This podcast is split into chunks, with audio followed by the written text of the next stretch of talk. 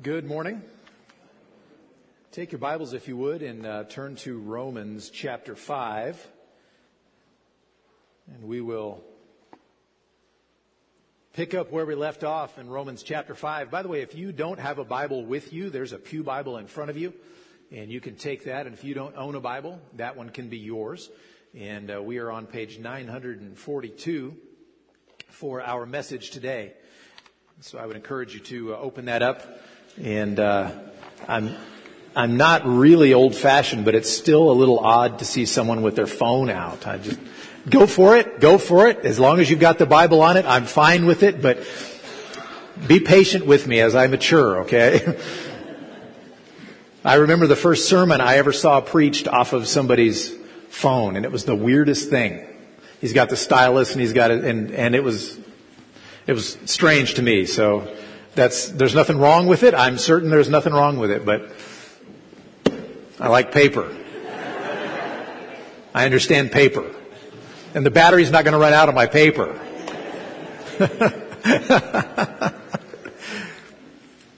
All right, we are in Romans chapter 5, and we've been going through Romans for some time. And uh, today you'll see, I don't know what version you're using, but if you're using the the ESV, you'll see that the first word is therefore. And uh, as you know from uh, your studies, anytime you see the word therefore, you ask, what's the therefore, therefore? Or as uh, Pastor Bob Burrows always says, wherefore the wherefore? Of course, I've never read that version that has wherefore all that much, but anyway, we are going to go back into Romans from earlier chapters and see what the therefore is there for. But for now, Let's read in chapter 5, verses 1 and 2. Therefore, since we have been justified by faith, we have peace with God through our Lord Jesus Christ. Through him, we have also obtained access by faith into this grace in which we stand, and we rejoice in hope of the glory of God. Let's pray. Father, we rejoice in these words about us having been justified by faith. And thus we have peace with God and access by faith into this grace in which we stand and we rejoice in hope of the glory of God. It's a privilege for us to be able to come into your presence. It's a privilege for us to be able to approach your throne of grace.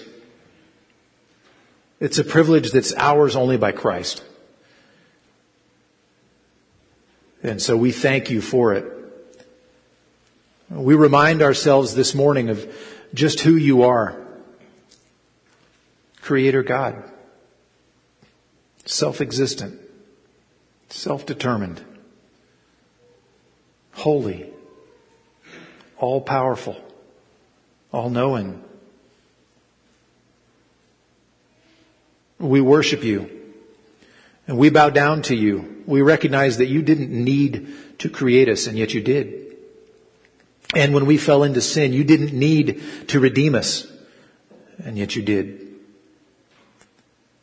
And so we thank you and we praise you for what you've done for us in Christ. And even this morning as we come to this passage in Romans chapter 5, Father, I pray that you would help us to engage with what we have right now, that we would not be turned off by uh, big theological sounding words, that we wouldn't be turned off by uh, concepts of doctrine or, uh, or uh, anything like that, but instead that we would feel the joy that we would hear the joy and that we ourselves would sense the joy that is in Paul's tone as he writes these words.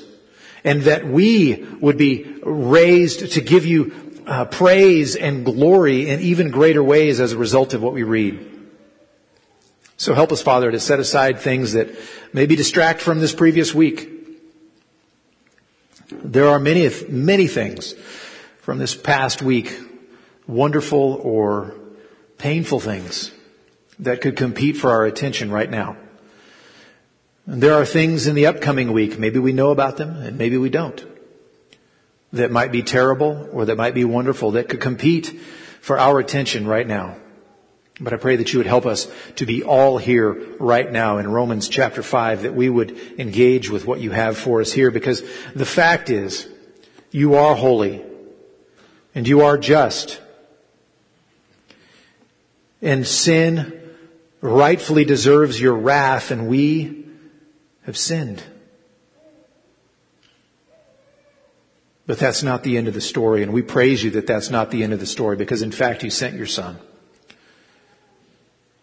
who would stand in the gap, who would bear the penalty for our sin, who would obey where we've not, that we might be redeemed, that we might be justified.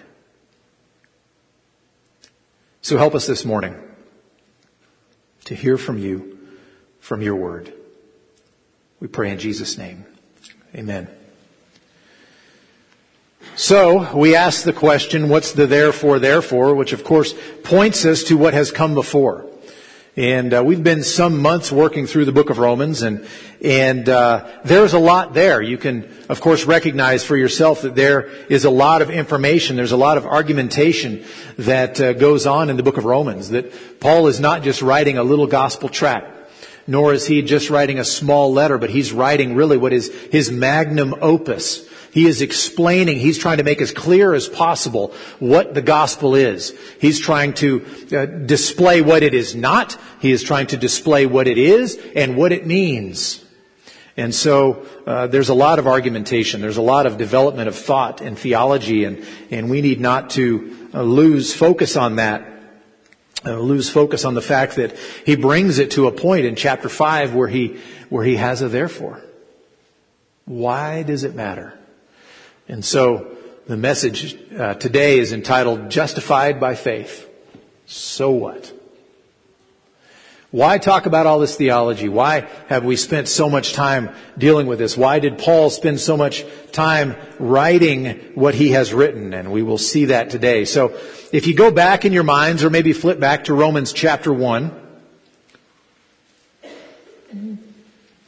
Romans chapter 1, Paul argues, starting in verse 18, all the way through the next couple of chapters, he's talking about the necessity and the provision for justification by faith. It's essential that we be justified. We have to be, we must be justified if we want to, if we want to be in God's presence and, and, and experience peace with God, we have to be justified. Because there's the sin problem. There is a sin problem that we have. And, and of course, as he goes on, he argues in chapter 1 and chapter 2 and into chapter 3, he's, he's arguing for our sin, making plain to us uh, our sin, our own culpability before God. And then he gets to 321 and he begins to talk about the provision that God has made for our justification, that we might be uh, brought into a right relationship with God. And so he argues at the end of chapter 3 and into chapter 4 for that fact. And then he gets to chapter 5 and he says, okay, therefore, since we have been justified by faith, which is what I've been arguing, since we have been justified by faith, so what? So what? Does it matter? How does it matter? Well, he's going to pick up a new section in your book and, and maybe, uh, maybe your Bible has a, a clear division here from chapter 5 through the end of chapter 8, but this is a new section. He's transitioning from the argumentation he's been making in 1 through 4, and he's transitioning to something that he's going to be talking about in 5 through the end of 8. Basically, what's the outcome of this theology he's unpacked? What's the big deal? What's the practical benefit in the life of the believer from being justified by faith? What are the results? What does it matter? And these are the questions that Paul's going to answer. He's going to address in 5, 6, 7, and 8. And today, of course, we're just talking about two verses, so we're not going to bite off too big a chunk. I wouldn't want to do that. So we're going to move, you know, slowly. as I'm wont to do typically. so we're going to cover two verses today, but we're going to talk about three astounding benefits that are ours, that come to us because we've been justified by faith. And so, looking back at chapter 5 and verse 1, we come to the first one, which is peace with God. Therefore, since we have been justified by faith, we have peace with God through our Lord Jesus Christ. This is the first of the benefits that he's talking about. And it's a massive one. Peace with God. So what is peace with God? Well, I can think of a couple of concepts, a couple of ideas that may come to mind when we think about peace, and maybe the first one is peace of mind, right? Peace of mind is is when you've uh, when you've settled up an old account and now you don't have to worry about it anymore. You have peace of mind. Maybe peace of mind is when you've reconciled a relationship with someone and now now you don't have hostility with that person. Or maybe peace of mind comes when you've finished your to-do list for the day, right? Those things bring peace of mind. And of course, we all want peace of mind and we struggle when we don't have it, but that's not really what he's talking about. He's not talking about a psychological peace of mind that comes from something that we've done, that comes from a, re- a reconciled relationship or, or some other psychological thing in, in our lives. He's not talking about peace of mind, nor is he really even talking about the peace of God. Many of us jump immediately to Philippians chapter 4 in our minds and, and we, we think of verses 6 and 7 where Paul says, do not be anxious for anything, but in everything by prayer and supplication with thanksgiving, let your requests be made known to God and the peace of God, which surpasses all understanding, will guard your hearts and your minds in Christ Jesus. That's a passage that's given to us to help us walk through painful times trying times, difficulties, difficult situations in our lives where we need help and perhaps we're tempted to be anxious. We're tempted to worry about the future. And so we go to the Lord in prayer and we give Him thanks for His goodness. And we, we leave our worries there with Him. And when we come away, what do we have? We have a peace knowing that I didn't just abandon my problems. I gave them to the one who can take care of them and I left them there with him. And I can go away having the peace of God which surpasses understanding, guarding my heart and guarding my mind so, so that I'm not worried. I'm not fretting over those things. I go away with the peace of God, but as powerful as that is, and as true as those things are, and as, as important as that is in our life, that's not what he's talking about here in 5.1 either. He says, since we've been justified by faith, we have peace with God, between one another. Peace with God. It means a right relationship with God. It means that we have been restored to something like what Adam and Eve had in the garden when they, when they got to walk with God, when they enjoyed being in His presence. Before sin came in and they ran away from His presence. When they got to talk with Him, they got to have right relationship with God. They had peace with God.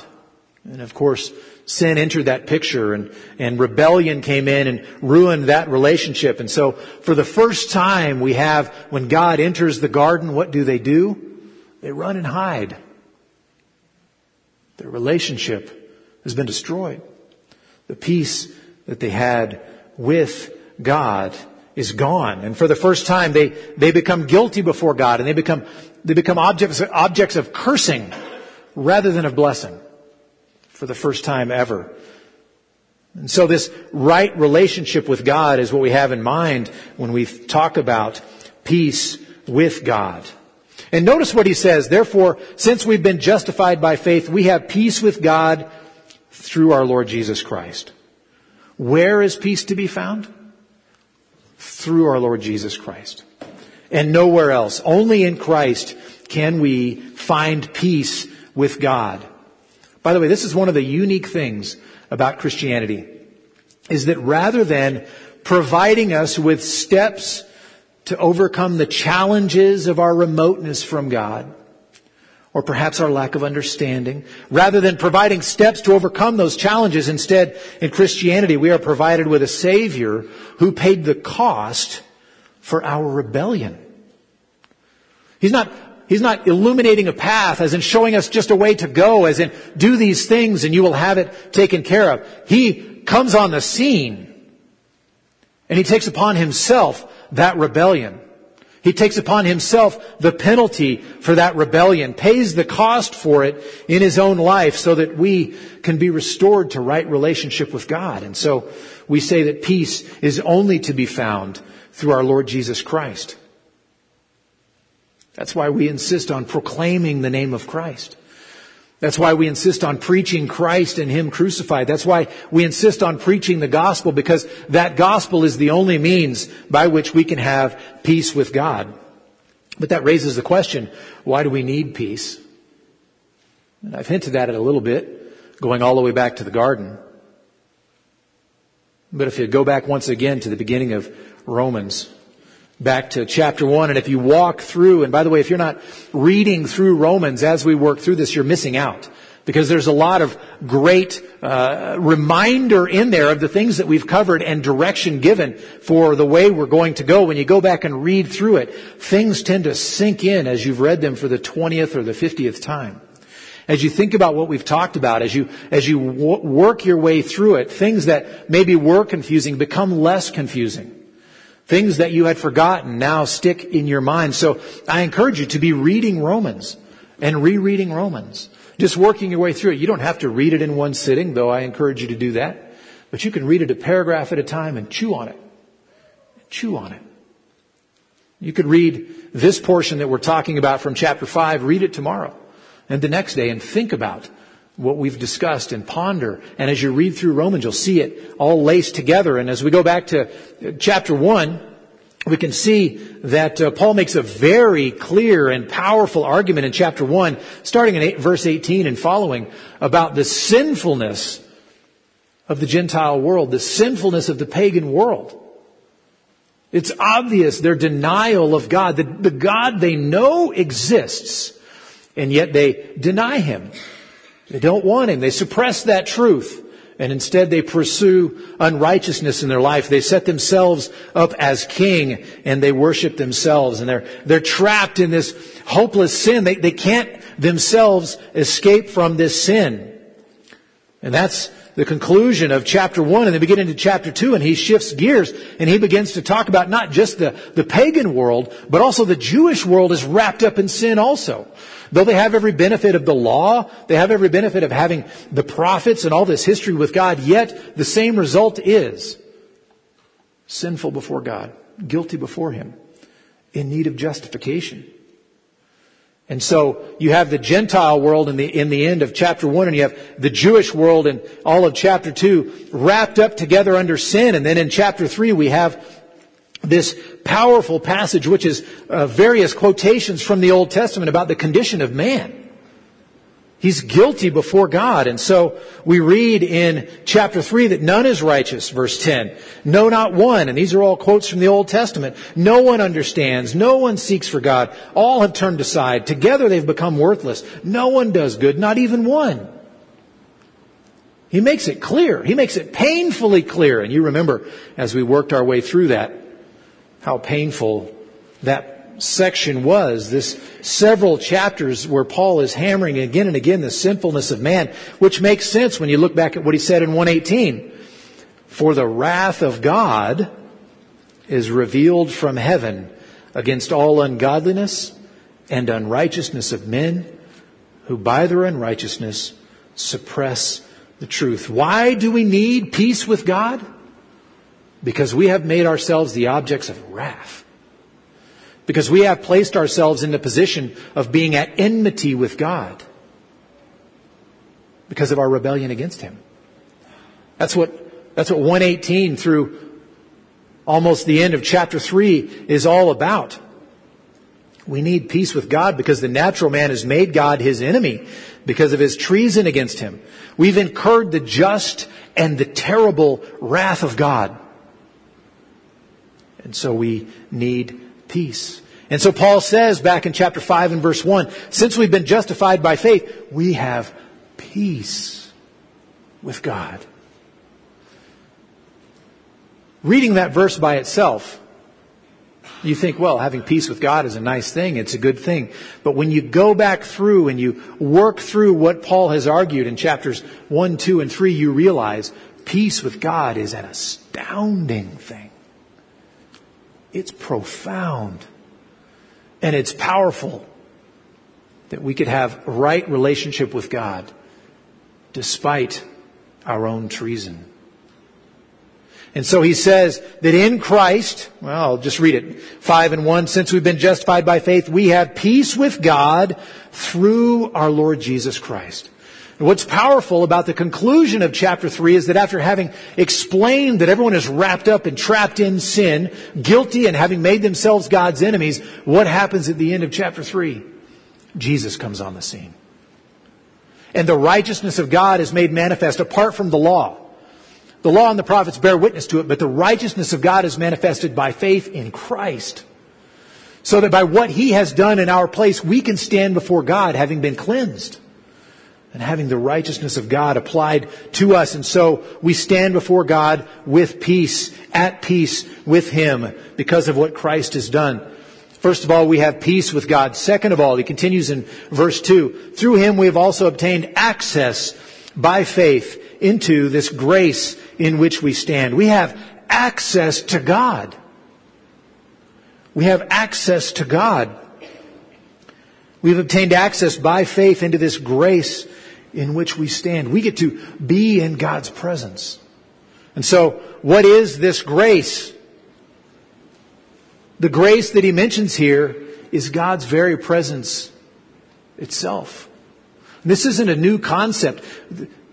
Adam and Eve got to be in God's presence, at peace with God, until sin entered the picture. And then there was a barrier. First they ran and hid. Then there was the statement of judgment, of cursing. And then what happens? They get kicked out of the garden. There's an angel put there to guard the way so they can't get back. And that's the condition that all of mankind is born into. Where there's a distance between us and God. And what Paul is arguing is that Jesus Christ himself has bridged that gap so that we now have access back to God, into his very presence. Can you imagine what it must have been like? And it doesn't tell us. So we're imagining what it must have been like for Adam and Eve. One minute to have been in God's presence to have walked with Him, had peace with Him, to have known Him. And the next, to have such a changed relationship that when you hear Him coming, you run and you hide. Mankind is barred from God's presence. And, and we read something from Psalm 16 and verse 11. You hear David uh, reflecting on this fact. The psalmist talks uh, about the presence of God and what it does for us and wanting to be in the presence of God. And so we read in Psalm 16 and verse 11, he says, You make known to me the path of life. In your presence there is fullness of joy. At your right hand are pleasures forevermore. He realizes that God's presence for the believer is a place of blessing and joy. And he continues on from what Pastor Woody preached on yesterday in Psalm 23. There's a great joy that comes from God's presence. But it's not just limited to those times when we're together on a Sunday or some special event. It could even be the worst time. Think of what, what the psalmist says in Psalm 23 and verse 4. Even though I walk through the valley of the shadow of death, I will fear no evil, for you are with me your rod and your staff, they comfort me. You are with me. Even in the midst of impossible, painful, terrible situations, the presence of God provides peace and joy And so this grace of having access to God is not a, is not a new concept in the New Testament. It's something that's been longed for. It's been rejoiced in. It's been written about by the people of God from of old. And, and of course, not to get too far ahead of us, but in chapter 5, he's, Paul is going to talk about this reconciliation of sinner to God. Listen to what he says in chapter 5 and verses 10 and 11. For if, while we were enemies, we were reconciled to God by the death of his son, brought back into relationship, there used to be hostilities, now there is peace together and you get to be in uh, the presence of one another without hostility. If while we were enemies, we were reconciled to God by the death of his son, much more now that we are reconciled, shall we be saved by his life. More than that, we also rejoice in God through our Lord Jesus Christ, through whom we have now received reconciliation. He spent chapters arguing that the natural man has made himself God's enemy. And now in Christ we get to have reconciliation with God. We get to have the grace of access to God's very presence. And once again, where do we obtain that access? Look what the first two words are. In the ESV, through Him we have obtained access. Once again, the only way that a person can have access to God, be at peace with God, be in His presence, and be blessed by that is through Christ Himself. Jesus is the only one who can bring us into God's presence without us being destroyed. Because sin cannot remain in God's presence. It will, it will receive judgment from God, wrath from God. And you and I have sinned. And so Jesus enters the picture. And he's the one who takes that sin upon himself so that it's punished in him. So that when we stand before God, we don't bear our sin. And thus we don't bear the judgment, the penalty for our sin. Jesus already bore that. And so we get to have reconciliation with God because of what Christ has done and only in what Christ has done. Paul uh, describes it this way back in chapter 3 in that very powerful section starting in verse 21. He says, The righteousness of God has been manifested apart from the law, although the law and the prophets bear witness to it. The righteousness of God through faith in Jesus Christ for all who believe. For there is no distinction. All have sinned and fall short of the glory of God and are justified by His grace as a gift through the redemption that is in Christ Jesus. There is peace with God and there is access to God only to be found in Christ. Well, Paul says an interesting thing. He says, we've obtained access by faith into this grace in which we stand. What does it mean to stand in this grace? Well, it means to remain there. We remain there. It doesn't happen momentarily, just for a moment and then passes away. It doesn't happen intermittently, occasionally, only on Sunday mornings or only when we celebrate the Lord's Supper together or, or only when you're especially uh, walking well with God and you've not sinned terribly recently. This is a grace in which we stand. This is, this is the baseline truth for the Christian is that we stand before God by grace at peace with Him because of what He's done. We get to have peace with God. We get to stand there not having that old enmity, not having those, the, those old fears of Him that, that were just and were, were deserved, that we would, that we would want to run away and hide in the woods because of what we've done. That's all been dealt with for the Christian. And so we get to stand in His presence, in this new reality of grace. That's what it means to stand in this grace. But he continues on and he says, and we rejoice in hope of the glory of God. Hope in God is the third benefit that he's talking about here. We have hope in God. Hope in the glory of God is the way he says it. Which raises the question, how does God's glory give us hope? How does God's glory give us hope? Well, the fact is, God will be glorified. He will be glorified.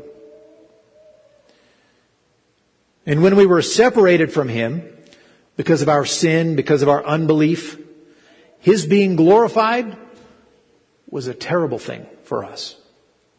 His being lifted up and declared to be the only King, the only Lord, was terrible for the little lords and the little kings running around. And by the way, that's the natural man. He sets himself up as his own king. He sets himself up as his own Lord in his heart. He worships himself. It may look all kinds of different ways, but he's worshiping himself. He is seeking to give himself glory. And the fact of Almighty God being glorified means the glory the natural man receives is all taken away. And so, for the natural man, God being glorified is a fearful thing. It's a terrible thing. It's a frightening thing for God to be glorified because it means destruction for God's enemies. And so it's a frightening thing. But, for those who are in Christ, the Bible says that we will be glorified with Him. We've entered into the kind of relationship with Him where He is our Lord as well. And so when he is exalted, we are not squashed as competitors. We are not squashed and crushed as his enemies. Instead, we are lifted up as his heirs. When he is glorified, it benefits us. It is a good thing for us, as Paul writes about it in Colossians chapter 3. He says, when Christ, who is your life, appears, then you also will appear with him in glory. His being glorified benefits those who are in him. Benefits the Christian. So that it's no longer his being glorified at our expense. It's his being glorified and we get wrapped up in it. So that we are blessed as well. His glory is enriched by what he's done for us. And when he is glorified, we benefit from it. And Paul's going to say later on in Romans chapter 8, he's going to talk about those whom he justified. What does he do with them? He also glorified. And so we went from a position of God's being glorified being a terrifying and, and horrific thing for us. It means destruction. Instead, His being glorified means good news for us because he is lifted up. He is the true Lord, and He blesses us in that process. And so, Paul says, we rejoice in hope of the glory of God. What does this hope do for us? Well, it changes everything. It changes everything. No longer are we at enmity with God. No longer do we have to fear and hate God being lifted up. We rejoice in it, knowing that in fact we will be blessed by it. It changes our entire perspective on all of life that we have this, this hope of God. Being in His presence, at peace with Him. Being able to rejoice in Him changes all of life. Biblical hope in the glory of God gives us a new reality and it changes how we view the world because we are now in Christ and not in opposition to Christ. And so I want to back up just for a moment and, and look at what we've been talking about. He's been talking about these blessings, these benefits that are ours by virtue of all of this doctrine he's been discussing. Justification by faith. There are whole books and multi-volume books written on this topic. And he says, people, get this please because it is wonderful. And it is the cause of rejoicing for the believer that we have peace with God in contrast to what we used to have. That instead of being kicked out of the garden, instead of having that angel guard the way with a sword, instead we are brought into his very presence. And that's where we stand at peace with God. And we get to rejoice in that. Christian, we get to rejoice in that. Even in hard times. Even in hard times that you can't comprehend. That maybe in your mind they are impossible and you cannot see a way out. How could this ever be good? Christian, even if this situation results in your own death, it will not result in your destruction. It will result in you being in the presence of God at peace with Him, rejoicing in Him forever. So this doctrine of justification by faith should change the way we view all of reality. Because now we have been brought onto God's side. We've been reconciled to him and we are no longer his enemies. And so what do we do with this hope? We rejoice in it. We rejoice in it. It gives us joy in the midst of trial. It gives us hope in situations that are hopeless. What do we do with this hope? We share this hope with other people. We take it to them and we tell them about hope that is to be found in Christ alone. We encourage each other with it. Sometimes on a Sunday morning, I'll meet someone who's down. They're struggling. What do they need from me? A hug, a pat on the back, and direction to Christ. There's hope in Him. There's joy in Him.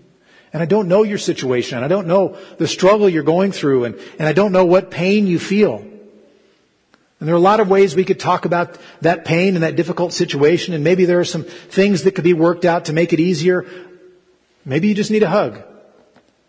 But you need a hug and you need to be directed towards Christ because there is hope.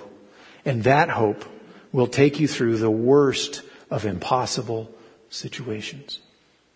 And so what does justification by faith do for us? It changes everything. It changes everything. Enough so that Paul would spend chapters of the New Testament writing to us about justification by faith. It changes everything adequately that we would spend months working through and talking about it. So what do we do with this hope? We rejoice in it. We share it with other people. We encourage other people with it. And by the way, we celebrate it in the Lord's Supper. This is what we're celebrating when we celebrate the Lord's Supper. And so if I could have the men come forward who are going to help us serve today.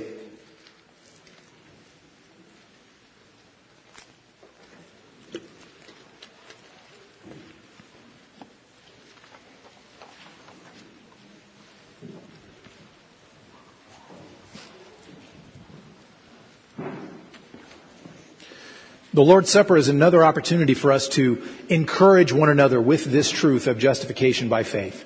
What we are celebrating here is about what another man did. Jesus Christ, God's Son, accomplished something on the cross. And we celebrate that here. That is ours. Those truths become ours only by faith, not because of something we did to accomplish them. They're ours by faith. And so, as we celebrate the Lord's Supper, it's a celebration of justification by faith. These elements point to Christ Himself. They remind us of, of what He did as the only way that we can have peace with God, the only way we can have access to God, the only way that we can have joy is in Christ Himself and what He did here. And so, this is a celebration that, that is for believers.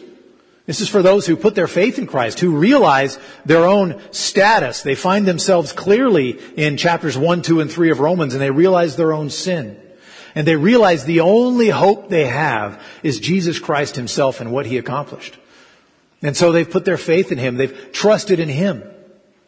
They've turned away from trusting in themselves or anything else, and they trust in Christ alone. And so this is a celebration for believers as we remind one another and we remind ourselves and we celebrate and we commemorate and we proclaim the Lord's death. And so if, if you're on the outside of that, if you, if you don't know Christ, just let the elements pass, pass and think about the things that we've talked about. And for parents who may have small children here, this is, I'll kind of leave this up to the parents, but this is something for, for Christians to take. And so I don't know the, the uh, faith of your children. That's, uh, that's your call, but I would caution you about that. Maybe if you're unsure, let it pass by them also. Talk to them about the gospel. Explain to them and make clear to them the things that we've talked about today. Because this is a celebration of what Christ has done for us. And so, men, if you would take up the bread, please. There are two elements that we use to celebrate the Lord's Supper the bread and the cup. And first we come to the bread. And we read this in 1 Corinthians chapter 11.